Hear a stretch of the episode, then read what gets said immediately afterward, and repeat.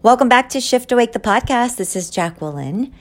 And I trust all of you are doing well today and that this podcast is finding you joyful and happy. Last night, my joyfulness was totally compromised. I actually was on my way to the airport, had a fantastic Uber driver. We had amazing conversation, clean car. You know, was all of the I's were dotted, T's were crossed in my Uber experience. And I even left a little bit early to get to the airport, which I don't usually do. Because I'm so close to the airport, I usually cut it pretty close these days, only because the less time at the airport, the better. Today, for whatever reason, I decided to go to the airport earlier than usual. And I was actually so excited about it on my way over because the drive was so great. I kid you not. I get out of the Uber. I go to the terminal to start to check into the TSA area. And literally, just as I'm pulling out my phone to go through TSA, a notification on my phone pops up saying, Your flight has been canceled. I probably was out of the Uber maybe two minutes. Maybe it wasn't even that long. So I literally got right back on my Uber app, hoping and praying that the same guy was going to pick up the trip. But unfortunately, he did not, you know, so I got a different driver who came, you know, not that long after. So I wasn't there that long. I was already steaming over the fact that my trip was canceled because of the fact that I was in my zone, really working well, and I was just um, getting some great content out before I planned to go to the airport. So I was disappointed at the fact that I lost all that extra time. Well, I get into the car, and if you can imagine, I just want to get my ass home. I don't even, uh, there was no small talk. I was calling the airline, I was calling the rental car company, calling the hotel, trying to get everything changed so that I could hopefully get on the road today. We're still planning on it. I couldn't get on a flight until 9:45 tonight, but I'm still planning on it, hoping that everything takes off. Anyway, as I am sitting in the car doing all these things and quite agitated, I have to remind you, I wasn't paying attention to what my driver was doing because I'm thinking, okay, he knows where he's going. He's got navigation. We should be good. Well, I look up. This is maybe 15 minutes into the ride. It should take me about 25 minutes to get home. So, really, not that far from the airport. I look up and we're literally circling back to go to the airport. He must have made a wrong turn and navigation was freaking out and it took him back to the airport. And I have to tell you, in that moment, it took all the energy I had not to freak the fuck out. I was on my last leg. I was so frustrated. I was so annoyed. I was pissed off. I was angry. I mean, you name it, I was it.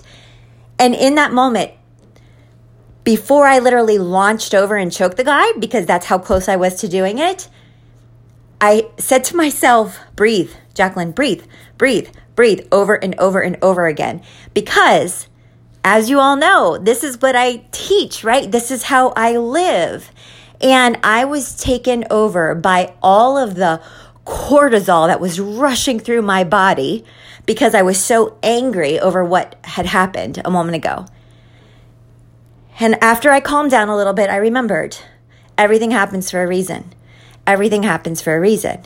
And that was what I kept playing over and over in my brain. And that did not mean that I did not pay every single attention to every single move the guy did from there on out. I actually guided him home because I didn't want to do a duplicate of what had just happened.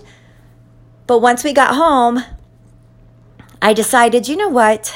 I can either go cook dinner for myself or I can go downstairs, have a drink, have somebody cook meal for me, and get my computer back out and start working. So that's what I did. Something said, you know what, Jacqueline, you should go and have dinner out because I haven't done that in a long time and I hadn't had a drink in a long time. So I was like, you know what, why not? So I get down to the restaurant and I end up talking to somebody next to me and I had a wonderful, amazing, engaging conversation. And all the while, as I'm processing what I had just gone through, I was thinking clearly there was a different plan for me. Clearly, all the bad that I just had experienced, I had good waiting on the other side. I just didn't know it. I needed to calm down and let the universe guide me along.